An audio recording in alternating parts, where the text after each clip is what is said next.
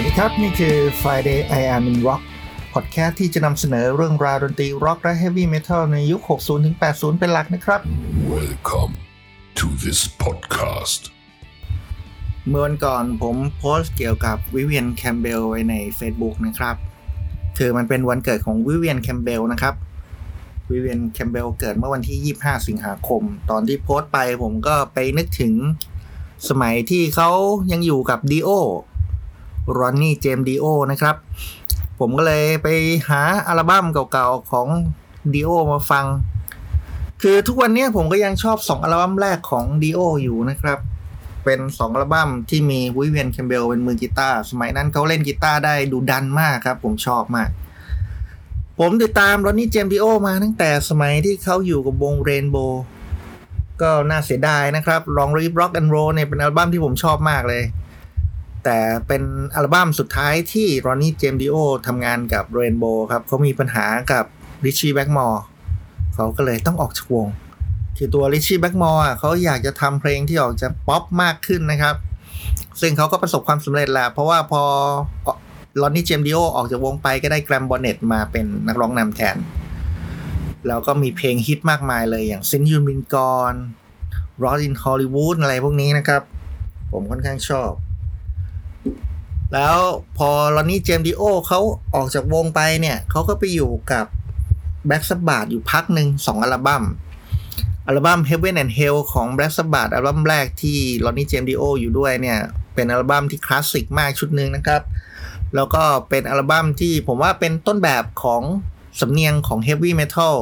สำเนียงของ Black Sabbath ในยุค 80 เลย คือดนตรีของ Black Sabbath ในยุค 80 เรื่อยมาจนถึงปัจจุบันนี้ก็ตามนะครับ ดนตรีมันจะเป็นจากดนตรียุคนี้ครับ ไม่ใช่ดนตรีจากยุค Ozzy Osbourne เดี๋ยวค่อยมาพูดถึง Black Sabbath กันอีกที คือตอนที่รอนนี่เจมดิโอโดนไล่ออกเขากำลังบันทึกเสียง ไม่ใช่บันทึกเสียงขอโทษครับ เขากำลัง mix เสียงอัลบั้มแสดงสดของแบล็กซับบาธอยู่แล้วเขาก็โดนสมาชิกวงไล่ออก ก็คนที่ไล่เขาออกก็คือโทนี่ไอโอมี่ครับ มีปัญหาส่วนตัวกันเล็กน้อย พอเขาออกมาเนี่ยเขาก็เลยดึงวินนี่อพิซซี่มือกลองของแบล็กซับบาธในตอนนั้นนะครับ ตอนนั้นคืออัลบั้มม็อบรูนมีวินนี่เป็นคนตีกองรอนนี่กับวินนี่ก็เลยออกมาตั้งวงด้วยกัน แล้วคนที่มาเป็นมือกีตาร์ก็คือวิเวียนแคมเบลครับ ความเป็นจริงตอนนั้นน่ะดิโอเขาไปถามเพื่อนเก่าคือจิมมี่เบนจิมมี่เบนเป็นมือเบสของเรนโบนะครับในสมัยนั้นจิมมี่เบนเขาไปถามจิมมี่เบนว่าจะเอาใครมาเป็นมือกีตาร์ในวงใหม่ของเขาดี แล้วจิมมี่เบนเขาก็แนะนำอยู่สองคน คนแรกคือจอห์นไซค์สครับ จากวง Tygers of Pan Tang อันนี้ผมเคยเล่าเรื่องของจอห์นไซค์สไปแล้วในตอนที่ชื่อ Blue Murder นะครับ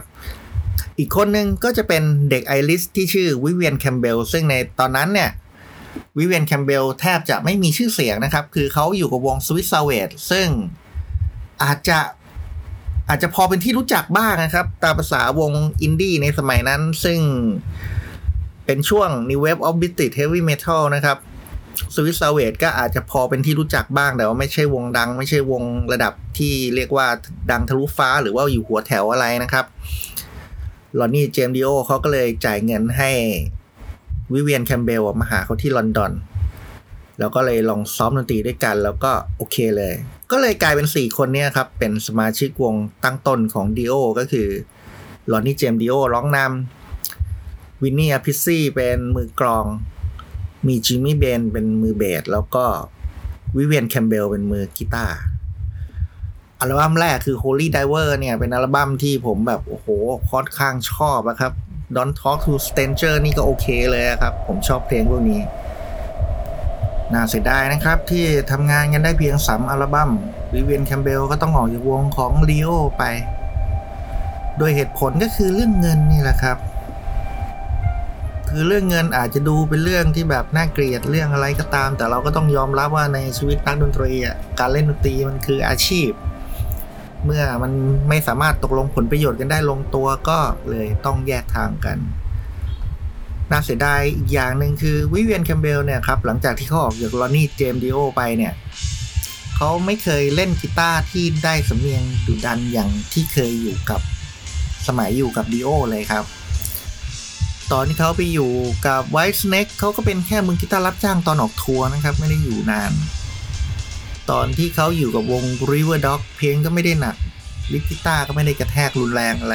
ค่อนข้างจะเป็นออก AOR ด้วยซ้ำตอนที่มาอยู่กับ d e v l o p a r d ก็ไม่ได้แสดงฝีมืออะไรมากนะครับ คือเพลงของ d e v l o p a r d ในช่วงหลังมันค่อนข้างจะไปทางป๊อปร็อกมากเกินไปหน่อยด้วย มันก็เลยไม่มีที่ให้วิเวียนแคมเบลได้แสดงฝีมือกีตาร์หนักๆดูดันอย่างสมัยสามอัลบั้มแรกของดีโอนะครับ ที่สำคัญคือมันมีอยู่ช่วงหนึ่งสักสักสิบกว่าปีที่แล้ว ในตอนที่วิเวียนแคมเบลเขาให้สัมภาษณ์ ครั้งหนึ่งเขาให้สัมภาษณ์ถึงรอนนี่เจมดิโอค่อนข้างรุนแรงอะครับ คือเขากล่าวหาว่ารอนนี่เนี่ยสนใจแต่เรื่องเงิน แต่ว่าเขาทำเพลงที่ ค่อนข้างจะคับแคบ คือเน้นแต่เรื่องคุกใต้ดินเรื่องของมังกรเรื่องของสายรุ้งเรื่องของคนแคระเรื่องของอัศวินอะไรพวกเนี้ยซึ่งเอาจริง ๆ มันก็คือ signature ของดีโอนะครับ เรื่องดนตรีพวกนี้ แล้วก็เป็นเหตุผลที่ทำให้ลอนนี่เจมดีโอต้องออกจากเรนโบว์ด้วย คือเขาชอบเรื่องแบบนี้เขาก็เขียนเพลงเกี่ยวกับเรื่องแบบนี้ อันนี้เราอย่าไปว่าเขาเนาะเพราะมันเป็นความชอบของใครความชอบของมันนะครับ แต่ข้อกล่าวหาที่ชิกาชิกันที่วิเวียนแคมเบลกล่าวหาลอนนี่คือเขาเป็นคนที่เห็นแก่เงิน เป็นคนที่เห็นแก่เงินจนกระทั่งทำสิ่งที่ไร้ศีลธรรมไร้คุณธรรมอะไรประมาณนี้ครับ อันนี้ถือว่าเป็นข้อกล่าวหาที่ค่อนข้างรุนแรงนะครับ คือโอเคละเรากำลังพูดถึงเรื่องของธุรกิจคนเรามันก็ต้องทำธุรกิจ แต่การที่จะกล่าวหาลอนนี่เจมส์ดิโอซึ่งเป็นเหมือนกับปูชนียบุคคลคนหนึ่งของ วงการดนตรีเฮฟวี่เมทัลอะ มันก็เลยเป็นเรื่องที่มีคนพูดถึงพอสมควร ตอนตอนตอนแรกลอนนี่เขาก็ไม่ได้ตอบกลับอะไรบ้างนะครับเพียงแต่ว่าหลังๆ พอช่วงที่มีคนไปสัมภาษณ์เขาแล้วก็ถามเกี่ยวกับเรื่องนี้บ่อยๆ เขาก็หลุดด่าวิเวียนแคมเบลออกมาบ้างเหมือนกันนะครับ แต่จริงๆอะส่วนใหญ่เกือบร้อยเปอร์เซ็นต์อะ ลอนนี่ไม่ค่อยพูดถึงวิเวียนในแง่ที่ไม่ค่อยดีเท่าไหร่ ส่วนใหญ่เขาจะชื่นชมวิเวียนในแง่ถึงความเป็นมือกีตาร์ที่ยอดเยี่ยมนะครับ แล้วเรื่องที่น่าเสียดายก็คือความบาดหมางระหว่างวิเวียนแคมเบลกับลอนนี่เจมดิโอเนี่ย มันดำเนินมาจนถึงวาระสุดท้ายของลอนนี่เจมดิโอนะครับ คือทะเลาะกันจนตายอยู่ต่างคนต่างอยู่ก็ได้ ไม่ถึงกับทะเลาะขนาดบาดหมางหรอกเพียงแต่ว่าไม่มีการปรับความเข้าใจกันจนกระทั่งวาระสุดท้ายของชีวิตของลอนนี่เจมดิโอผมยังจำได้เลยว่าก่อนที่ลอนนี่จะเสียชีวิตลอนนี่เจมดิโอเสียชีวิตเมื่อปี 2010 นะครับ เขายังพูดถึงวิเวียนแคมเบลอยู่เลยว่า วิเวียนแคมเบลเนี่ยเป็นมือกีตาร์ที่ยอดเยี่ยมมาก ในฐานะนักดนตรีเนี่ยวิเวียนแคมเบลคือนักดนตรีที่ดี แต่ว่าพอมาถึงจุดจุดหนึ่งเนี่ย ความเป็นมิตรภาพมันหายไป ซึ่งการที่ทำวงดนตรีวงหนึ่งมีสมาชิกสี่คน แล้วมีคนคนหนึ่งแสดงทัศนคติที่ไม่ค่อยดี มีทัศนคติชัดเจนว่าจะไม่ร่วมงานด้วยเนี่ย มันทำให้ทีมไม่มีความสุขเขาก็เลยต้องไล่วิเวียนแคมเบลออกจากวง แล้วพอลอนนี่เจมดิโอเสียชีวิตนะครับ วิเวียนแคมเบลเขาก็มาทำวงอะครับ คือเขาไปดึงสมาชิกยุคก่อตั้ง ซึ่งเป็น classic line-up ของดีโอมาทำวงด้วยกัน คือวินนี่อพิซี่จิมมี่เบนแล้วก็จะมีคล็อดชเนลนะครับ เป็นมือคีย์บอร์ด ซึ่งอยู่ในอัลบั้มลำดับที่ 2 คือ Last in Line ครับ เอามาทำวงดนตรีโดยใช้ชื่อวงว่า Last in Line ครับ คือพูดง่ายๆ วิเวียนแคมเบลหากินกับดีโอครับ แต่อัลบั้มนั้นก็โอเคนะครับ ผมก็ชอบอยู่ คนที่เป็นนักร้องนำในตอนนั้นก็จะมีใครว่าชื่อแอนดี้แอนดี้ฟรีแมนนะครับ เป็นนักร้องนำตอนแรกก็ออกทัวร์หากินกับเพลงเก่าๆของลอนนี่เจมดิโอนั่นแหละครับ หากินเก่าๆกับสองสามอัลบั้มแรกของดิโอตอนหลังเขาก็ทำอัลบั้มของตัวเองออกมาด้วย อัลบั้ม Last in Line นะครับ ส่วนทั้งฝั่งดีโอเนี่ยครับ คนที่ดูแลทรัพย์สินของดีโอก็คือเวนดี้ดีโอภรรยาของดีโอนะครับเขาก็ทำวงที่ชื่อว่า Dio Disciples ขึ้นมา แสดงสดตามที่ต่างๆนะครับ สมาชิกก็จะเป็นสมาชิกวงดีโอในยุคสุดท้ายที่รอนนี่ทำงานด้วยก็จะเป็นพวกเครกโกลดี้มือกีตาร์มีรูดี้ซาร์โซมือเบสมีไซมอนไรท์มือกลอง มีสกอตวอร์เรนเป็นมือคีย์บอร์ดนะครับ ตอนแรกๆ ตอนหลังก็จะมีการเปลี่ยนแปลงสมาชิกไปครับ แล้วก็นักร้องนำก็จะเปลี่ยนไปอย่างเช่นทิมโอเว่นโอนิโอนิโลแกนที่เคยอยู่กับ Lynch Mob เนี่ยครับมีมาร์คโบที่เคยอยู่กับอิงเวมัมสตีมนะครับเป็นนักร้องนำแล้วออกเดินแสดงสดตามที่ต่าง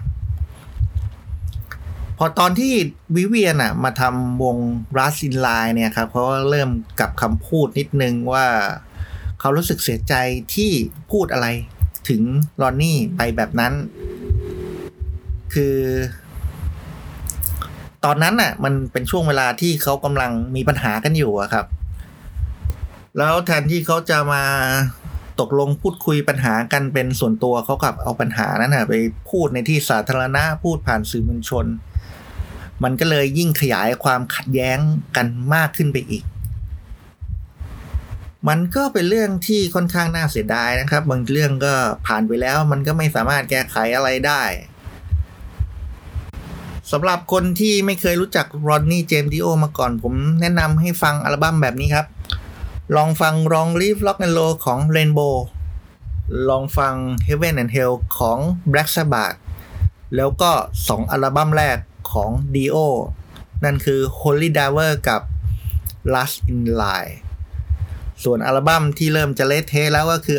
อัลบั้มลำดับที่3ครับ Secret Heart เนี่ยเริ่มจะไม่ค่อยเวิร์กแล้ว ผมคิดว่าตอนนั้นอาจจะเป็นเพราะว่ามันมีปัญหากันระหว่างรอนนี่เจมดิโอกับวิเวียนแคมเบลด้วยประการหนึ่งอีกเรื่องหนึ่งน่าจะเป็นเพราะว่าตอนนั้นน่ะรอนนี่มีปัญหาครอบครัวฮะมันเป็นช่วงที่เขากำลังมีปัญหาส่วนตัว ผมไม่พูดถึงมากแล้วกัน เอาเป็นว่าเขามีปัญหากับเวนดี้ด้วย แล้วเขาอยากที่จะ ดูแลทุกอย่างดูแลการผลิตทุกอย่างเองเขาเป็นโปรดิวเซอร์เองในอัลบั้มนั้นนะครับ มันก็เลยเป็นช่วงที่ทำงานอาจจะยากลำบากนิดนึง อาจจะด้วยหลาย ๆ เหตุผลนะทำให้ตั้งแต่อัลบั้มนั้นเป็นต้นมา ดนตรีมันอาจจะยังมีมาตรฐานของความเป็นดีโออยู่ แต่ว่าสำหรับผมนะ อันนี้สำหรับผมคนเดียวผมรู้สึกว่าอัลบั้มนี้เป็นต้นไปเนี่ย มันขาดเสน่ห์อะไรบางอย่างของดีโอไปแล้วสำหรับ ปัญหาระหว่างวิเวียนแคมเบลกับรอนนี่ดีโอมันคือเรื่องของเงินครับ คือมันเป็นปัญหาว่าตอนแรกที่วิเวียนแคมเบลไปร่วมงานกับรอนนี่เจมดิโอสมัยที่รอนนี่ออกจาก Black Sabbath มาใหม่ ๆ เนี่ยทั้งฝั่ง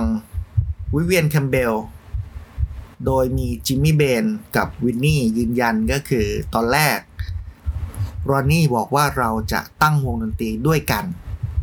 ใช้คำว่าด้วยกันคือสมาชิกทั้ง 4 คนมีสถานะในวงเท่าเทียมกัน โดยที่เขาจะใช้ชื่อวงว่า D.O. ด้วยเหตุผลว่ารอนนี่เจมดีโอดังที่สุดในวง ชื่อ D.O. มันขายได้ เพราะว่าเคยอยู่ทั้งกับ Rainbow เคยอยู่ทั้งกับ Black Sabbath มาก่อนแล้ว ชื่อ D.O. คือชื่อที่ทุกคนรู้จักครับ ในตอนนั้นน่ะ มันเป็นช่วงที่รอนนี่เจมดิโอยังไม่ค่อยมีเงินมากนะเขาก็เลยบอกสมาชิกวงว่าเนื่องจากอันเนี้ยเขาต้องออกตังออก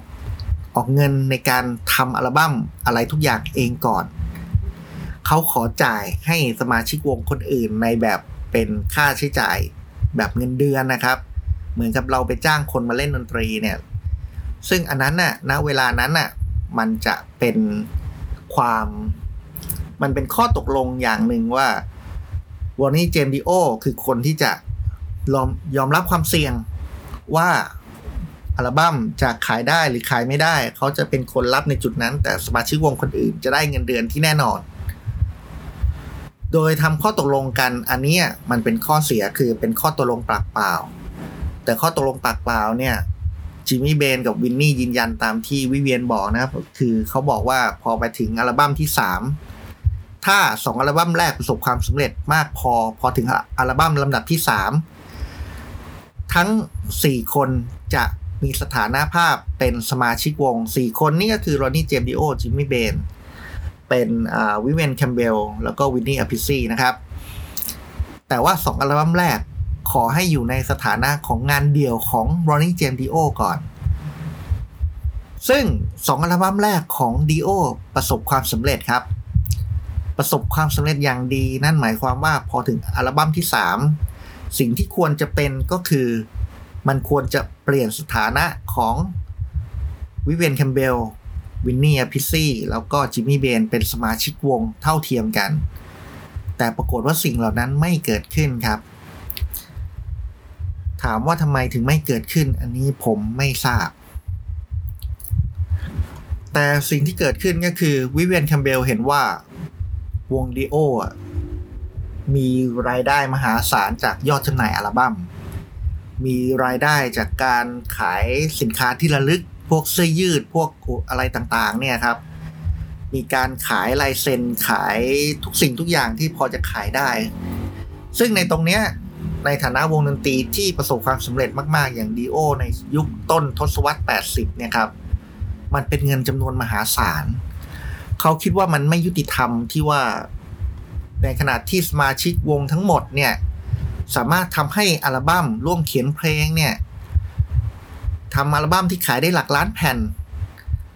ขายเสื้อยืดขายสินค้าที่ระลึกได้เป็นนับแสนหรืออาจจะอยากหลักล้านดอลลาร์นะครับ โดยมีที่มีชื่อของสมาชิกวงแต่ละคน มีหน้าตาของสมาชิกวงแต่ละคนทั้ง 4 คนนะ่ะไปปรากฏอยู่ในสินค้าที่ระลึกโดยที่ เงินเหล่านั้นน่ะไม่ได้มาถึงมือของพวกเขาเลย ต่อให้เขาขายตั๋วคอนเสิร์ตได้เป็นโซนเอาท์เป็นอารีนาเป็นสนามกีฬาใหญ่ๆ เป็นได้เงินเป็นหลักล้านดอลลาร์เขาก็ยังได้ค่าตัวเป็นเงินเดือน มีอยู่จุดหนึ่งครับที่ผมเคยอ่านของวิเวียนเขาบอกว่าในสมัยนั้นน่ะด้วยข้อตกลงจากตอนทำอัลบั้มแรกอะ่ะ มันทำให้มาถึงจุดหนึ่งที่สมาชิกวง ได้รับเงินเดือนต่ำกว่าเด็กยกของในทัวร์แต่ว่าตอนแรกเขายอมเพราะเขาคิดว่าพอถึงอัลบั้มที่ 3 เนี่ย เขาจะกลายเป็นสมาชิกวงอย่างถาวรสมบูรณ์แบบ ซึ่งจะทำให้เขาได้ส่วนแบ่งอย่างเท่าเทียมกับโรนนี่ แต่สิ่งนั้นนะครับมันไม่เกิดขึ้น มีคนบอกว่า สาเหตุหลักๆก็คือ ตอนที่ทำสัญญาตอนที่มีการมีการพูดคุยตกลงเรื่องนี้รอนนี่เจมดีโอทำกับสมาชิก 3 คนโดยพลการคือไม่ได้บอกเวนดี้ดีโอเวนดี้ดีโอไม่ใช่แค่ภรรยาของรอนนี่เจมดีโอนะครับ เขาเป็นผู้จัดการส่วนตัวของรอนนี่เจมดีโอด้วย แล้วเวนดี้ก็คล้ายๆกับชารอนออสบอร์นนะครับ เป็นคนที่รักษาผลประโยชน์ของสามีตัวเองมากๆ ดังนั้นเมื่อมาถึงจุดจุดหนึ่งเนี่ย แล้วน่าจะเป็นด้วยเหตุผลที่ว่าในสมัยนั้นเวนดี้ไม่รู้ว่ามีข้อตกลงแบบนี้ เธอก็จัดการรักษาผลประโยชน์ของดีโอทุกสิ่งทุกอย่างอย่างที่ควรจะเป็นนะครับ อันนี้เราจะไปโทษเวนดี้ก็ไม่เต็มปาก เพราะว่าเวนดี้ก็ทำในฐานะผู้จัดการของดีโอซึ่งสิ่งที่เกิดขึ้น วินนี่อพิซี่กับจิมมี่เบนเนี่ยเขาก็โอเคเขายอมรับ คือเขามองว่ามันคือสิ่งที่โอเคเขารับได้แหละ เพราะในสมัยนั้นคือเขาก็แต่งงานมีครอบครัวกันนะครับ อย่างน้อยการที่เล่นกับดีโอมันคือหลักประกันทางฐานะทางการเงินส่วนหนึ่ง แต่วิเวียนไม่ใช่ครับ วิเวียนเป็นเด็กใหม่ไฟแรง ซึ่งยังไม่แต่งงานยังไม่มีลูกยังไม่มีบ้านด้วยซ้ำเขาบอกอย่างนี้นะครับ เขากำลังทำอัลบั้มที่สามซึ่งตามสัญญาแล้วมันควรจะเป็นแบบนั้น เขาก็เลยไปทวงสัญญาเรื่องนี้กับรอนนี่รอนนี่ซึ่งตอนนั้นน่ะกำลังมีปัญหากับเวนดี้พอดีเลยรอนนี่ก็เลยแล้วอย่างที่ผมอธิบายบอกตอนแรกครับ ว่าตอนอัลบั้มอันดับที่ 3 ไปเนี่ย คืออัลบั้มที่ค่อนข้างจะไม่ค่อยเวิร์กสำหรับดิโอเท่าไหร่ คือดิโอเขาก็คงจะรับปากครับ แล้วเขาก็บอกว่าเดี๋ยวรอทำอัลบั้มที่ 3 เสร็จแล้วค่อยมาคุยกัน แต่พอทำอัลบั้มเสร็จบันทึกเสียงเสร็จเขาก็บอกว่าเออซ้อมให้เสร็จก่อน เดี๋ยวค่อยทัวร์แต่พอตอนทัวร์นะครับ ทัวร์รอบแรก ทัวร์อเมริกาเขาก็ยังไม่มีทีท่าอะไรทั้งสิ้นนะครับ แล้ววิเวียนเขาก็รักษาสิทธิ์ของเขาใช่ไหมครับ ปรากฏว่าพอทัวร์อเมริกาเสร็จเขาต้องไปพักช่วงพักเพื่อจะเริ่มต้นทัวร์อังกฤษต่อ วิเวียนกลับไปไอร์แลนด์ครับ แต่พอเขากลับไปในไอร์แลนด์เนี่ยเขาได้รับเอกสารทางไปรษณีย์ถ้าผมจำไม่ผิดจะส่งมาทาง FedEx นะครับ เป็นสัญญาของเวนดี้ดีโอบอกว่าจะให้เงินเดือนเพิ่มขึ้น จะใช้คำว่าเงินเดือนไหมเพราะว่าจริงๆ มันเป็นจ่ายเป็นรายอาทิตย์อะครับ แต่เป็นค่าจ้างแล้วกัน จะได้ค่าจ้างเพิ่มขึ้น แล้วเขาบอกว่าถ้าไม่เซ็นสัญญานี้ก็ไม่ต้องกลับไปอยู่ในวงดีโออีก วิเวียนติดต่อใครไม่ได้เลยในตอนนั้นนะครับ ก็เลยอย่างที่รู้อะครับ วิเวียนแคมเบลก็ต้องออกจากวง เพราะว่ามีปัญหาเรื่องนี้แหละครับ คนที่เข้ามาแทนวิเวียนก็คือเครกโกลดี้ครับ คือเรื่องนี้ทางวินนี่วินนี่อพิซซี่มือกลองนะครับเขาก็บอกว่าเออมันเป็นปัญหาทางธุรกิจในวงนะ ถึงแม้ว่าตอนแรกเราจะตกลงกันว่าเราจะแบ่งกันอย่างเท่าเทียม แต่ว่าเขายอมรับว่าในช่วงทำอัลบั้มแรกเนี่ยเป็นอัลบั้มที่ยังไม่มีอะไรรองรับ ไม่มีใครบอกได้ว่ามันจะประสบความสำเร็จไหมแต่ว่ามันต้องมีค่าใช้จ่ายในการลงทุนนะครับ มันต้องมีค่าใช้จ่ายในการบันทึกเสียง ค่าใช้จ่ายในการทำอะไรต่ออะไรการออกทัวร์เนี่ยครับ ซึ่งมันเป็นเงินจำนวนสูงพอดีแล้วทั้งหมดเนี่ยลอนนี่เจมดิโอเป็นคนจัดการทั้งหมดนะครับ ผมจำได้ว่ามีอยู่ครั้งหนึ่งผมไปอ่านวินนี่บอกว่าสมัยนั้นเขาไปทำเงินช่วงอัลบั้มแรกอะได้เงินไม่น้อยกว่า 8 ล้านดอลลาร์ แต่ว่าทุกบาททุกสตางค์เข้ากระเป๋ารอนนี่เจมดีโอหมด สิ่งที่พวกเขาคือวินนี่จิมมี่เบนแล้วก็วิเวียนแคมเบลได้รับกลับมาคือเงินเดือนค่าจ้าง อะไรเล็กๆ น้อยๆ แบบนี้แหละครับ ที่ทำให้วงดนตรีชื่อว่าดีโอ จากสมาชิกยุคที่ถือว่าเป็นยุค classic line-up เป็นยุคที่เยี่ยมที่สุดในความคิดของผมนะครับ ต้องเริ่มแหลกสลายไปทีละคนสองคน Vivian Campbell ก็ออกจากวงไปในตอนนั้นนะครับ คือตอนแรก คือ Vinny เคยบอกว่าเขาอะรู้สึกเลยว่าทันทีที่ Vivian Campbell ออกจากวงอะมันคือช่วงที่มนสเสน่ห์ของความเป็นดีโอหายไป ไม่ใช่ว่าเครกอนดี้เล่นไม่ดีนะครับ เพียงแต่ว่าเวลาวงดนตรีหนึ่งวง อันเนี้ยผมเคยพูดหลายครั้งแล้ว คือวงดนตรีหนึ่งวงอะมันจะประสบความสำเร็จได้มันต้องมีเวทมนต์บางอย่าง มีความมหัศจรรย์บางอย่างเกิดขึ้น ซึ่งความมหัศจรรย์เนี่ยมันต้องเป็นส่วนผสมที่ลงตัวพอดี ความพอดีระหว่างสมาชิกวงแต่ละคนความพอดีของจังหวะเวลา เหมือนอย่าง Led Zeppelin เนี่ย มันต้องมีมือกลองที่ชื่อ John Bonham หรืออ่าง่ายๆ ดูอย่าง The Who ก็ได้ครับ The Who เนี่ย มีมือกลองชื่อ Keith Moon พอ Keith Moon เสียชีวิตเขาพยายามหาคนใหม่มาเป็นมือกลองแทน ความจริงแล้วมันควรจะไปได้ใช่ไหมครับ เพราะว่านักร้องนำก็ยังอยู่ มือกีตาร์ซึ่งเป็นคนแต่งเพลงหลักก็ยังอยู่ แต่ทุกคนที่ได้ฟัง The Who ในยุคที่ไม่มี Keith Moon อยู่ รู้รู้สึกว่ามันมันไม่ใช่ The Who ครับ แล้ว The Who ก็ต้องยอมรับสภาพว่าเออมันเป็น The Who ไม่ได้จริง ผมเชื่อว่า Ronnie เองก็คงจะคิดหนักเหมือนกันตอนที่จะไล่วิเวียนออกจากวง เขาอาจจะเชื่อมั่นในตัวเองอยู่ว่า ชื่อของเขาเนี่ยน่าจะประคองวง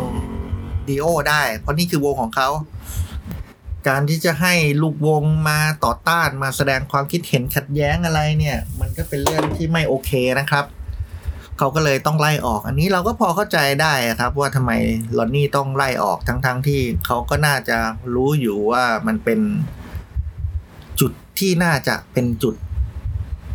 จุดเสี่ยงครั้งหนึ่งในอาชีพงานงานของเขานะครับ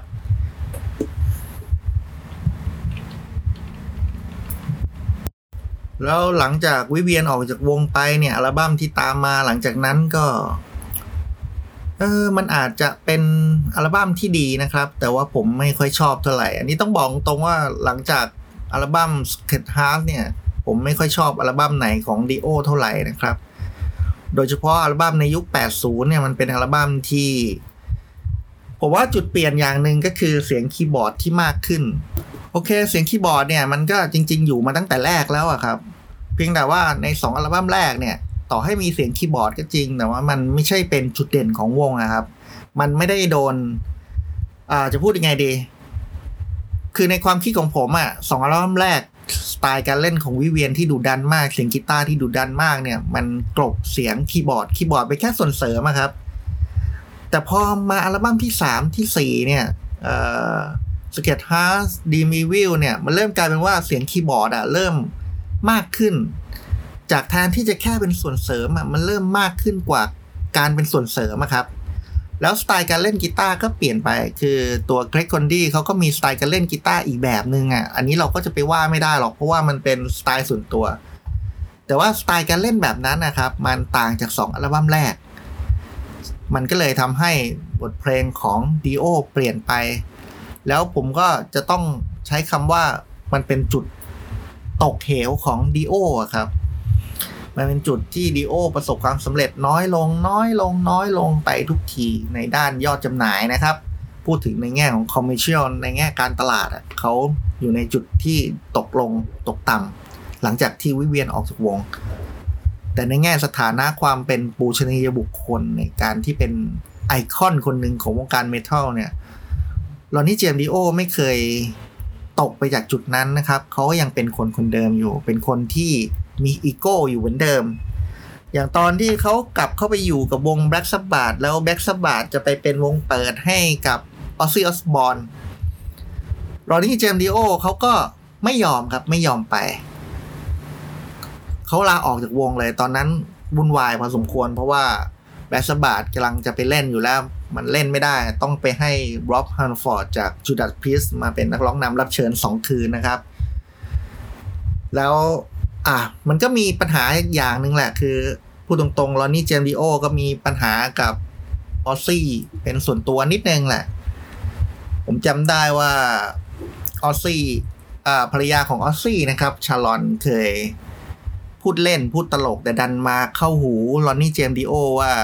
หน้าปกอัลบั้ม Born Again ของ Black Sabbath นะครับ อัลบั้มนั้นมี Ian Gillan อดีตนักร้องนำ ดิพเพ e มาเป็นนักร้องนำนะครับ ตอนนี้ก็ถือว่าเป็นนักร้องนำของดิพเพ e อยู่นะ หน้าปกอันนั้นนะครับ เป็นรูปหน้าเด็กปีศาจน่ะ Sharon ไปเรียกว่าเนี่ยเป็นหน้าของไอ้ลูก Dio อะครับ ก็มีปัญหากันแน่กันแหนกันผ่านสื่อพอสมควรนะครับ ระหว่างคู่นี้อาจจะไม่ค่อยได้ยินบ้าง เพราะว่าไม่ได้ปะทะลายกันโดยตรง แต่ว่าด้วยความที่ ด้วยความที่ Dio อะมาเป็นนักร้องนำในวง Black Sabbath แล้ว มันก็มีความกระทบกระทั่งในยุคต้น 80 ในช่วงแรก ๆ เพราะว่าต้องมาแข่งกันอะ คือ Black Sabbath ก็มี Heaven and Hell มาแข่งกับ Ozzy ซึ่งมี Blizzard of Ozz เนี่ยครับ มันก็มีกระทบกระทั่งทางคำพูดกันบ้างเล็กๆ น้อยๆสำหรับ Craig Goldy เนี่ย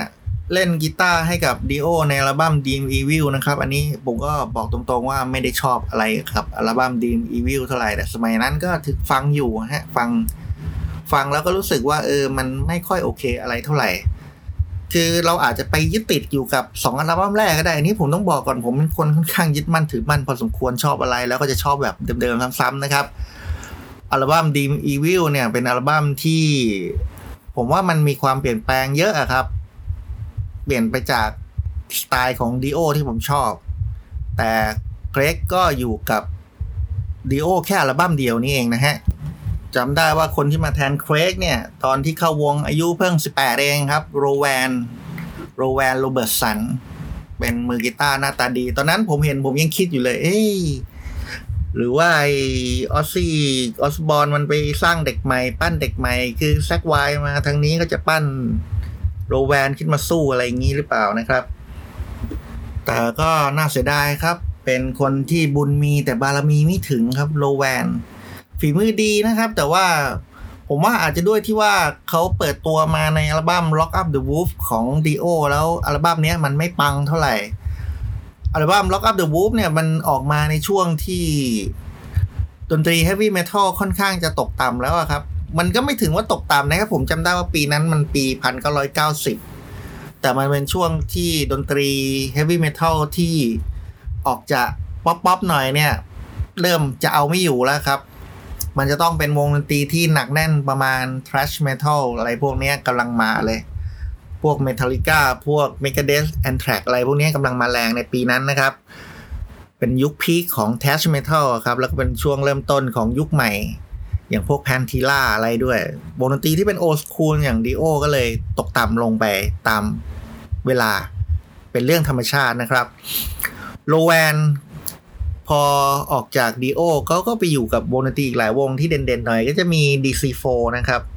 แล้วก็จะมีล่าสุดเนี่ย ปัจจุบันเนี่ยผมว่าเขาอยู่กับวงแบงแทงโก้นะครับ น่าจะยังไม่ออกจากวง เป็นคนที่ฝีมือกีตาร์ดีนะครับ ไว้ใจได้คือเล่นโอเคเลย แต่ไม่ค่อยมีความหวือหวา ผมอาจจะเป็นคนชอบคนที่เล่นกีตาร์ค่อนข้างหวือหวาหน่อยนะครับ เลยค่อนข้างไปทางชอบแซกไวสมัยแรก ๆ มากกว่า คือแซกไวสมัยหลังๆ ผมก็ไม่ได้ชอบมากนะครับVivian Campbell ผมก็ชอบสมัยแรก ๆ ที่อยู่กับ Dio สองอัลบั้มแรกเนี่ยแหละครับ ชอบมากที่สุด ส่วนตัว Vivian Campbell เนี่ยหลังจากที่ออกจาก Dio แล้วเขาก็ไปเป็นมือกีตาร์รับจ้างนะครับ คือเขาก็ไปอยู่กับ Whitesnake ของ David Coverdale ในอัลบั้ม Whitesnake ปี 1987 นั่นแหละครับ ไปแสดงหน้าอยู่ในมิวสิกวิดีโอด้วย แต่ว่าตัวเขาไม่ได้บันทึกเสียงในอัลบั้ม Whitesnake นะครับอ้อบันทึกเสียงอยู่เพลงหนึ่งนะครับ ถ้าผมจำไม่ผิดเขา เล่นโซโล่กีตาร์ในซิงเกิลที่ออกมานะครับเออซิงเกิลชื่อ Give Me All Your Love มั้งครับ ถ้าผมจำไม่ผิดเนาะคือเล่นแค่โซโล่กีตาร์ทับใหม่ครับ แล้วพอตอนที่เขาทำอัลบั้มต่อมาหมายถึง Whitesnake อะพอจะทำอัลบั้มออกมาตัววิเวียนเขาก็ออกจากวงนะครับ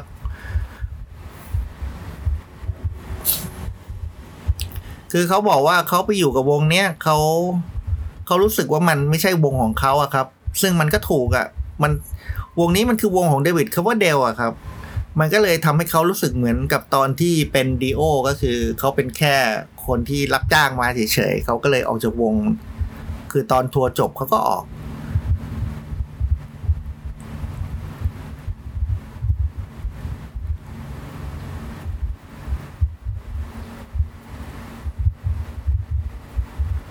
แล้วก็ไม่ต้องแปลกใจนะครับ ตอนที่วิเวียนออกจากไวท์สเน็กเขาก็พูดถึงเดวิดคาร์วเดลไม่ค่อยดีเท่าไหร่ แต่อย่างน้อยที่สุดความสัมพันธ์ระหว่าง Vivian Campbell กับ David Coverdale ยังมีการปรับความเข้าใจกันในภายหลังนะครับ ต่างจากความต่างจากความสัมพันธ์ระหว่างเขากับ Dio ที่ขัดแย้งกันจนวันสุดท้ายของ Dio ครับ อันนี้ผมว่าน่าเสียดายนะครับ พอ Vivian Campbell ออกจาก Whitesnake เขาก็ไปอยู่กับ Lou Grammทำอัลบั้มเดี่ยวของลูแกมลูแกมเป็นอดีตนักร้องนำวง Foreigner นะครับ หลังจากออกจากลูแกมเขาไปทำวงของตัวเองที่ชื่อว่า Shadow เอ้ยเดี๋ยวโทษไม่ใช่ Shadow King เขาไปทำวง River Dog ก่อนครับ เป็นเหมือนกับเป็นโปรเจกต์สั้น ๆ นะครับ ออกอัลบั้มมาชุดเดียวเองมั้งวงนี้ถ้าผมจำไม่ผิด แล้วก็หลังจากนั้นเขาไปทำงานกับลูแกรมอีกทีหนึ่งในวง Shadow King นะครับ ก่อนที่ล่าสุดก็คือออกจาก Shadow King มาอยู่กับ Def Leppard แล้วก็อยู่กับ Developer ยาวมาจนถึงทุกวันนี้ครับ จะมี solo project หรือว่าเป็น side project ก็คือ Last in Line ที่ทำร่วมกับอดีตสมาชิกวง Dio อย่างที่เล่าถึงในตอนต้นนั่นแหละครับ ทั้งหมดนี้คือเรื่องราวที่ผมจะมาเล่าในตอนนี้แหละครับ เรื่องของ Vivian Campbell กับ Ronnie James Dio ท่านที่สนใจเรื่องราวของดนตรีร็อกและ heavy metal ในยุค 80 เป็นหลักนะครับ ติดตามได้ที่บล็อกของผม fridayiaminlock.com หรือไม่งั้นก็ไปที่ Facebook ก็ได้ครับ Facebook slash fridayiaminlock ขอบคุณทุกท่านที่ติดตามนะครับ เจอกันใหม่ EP หน้าครับ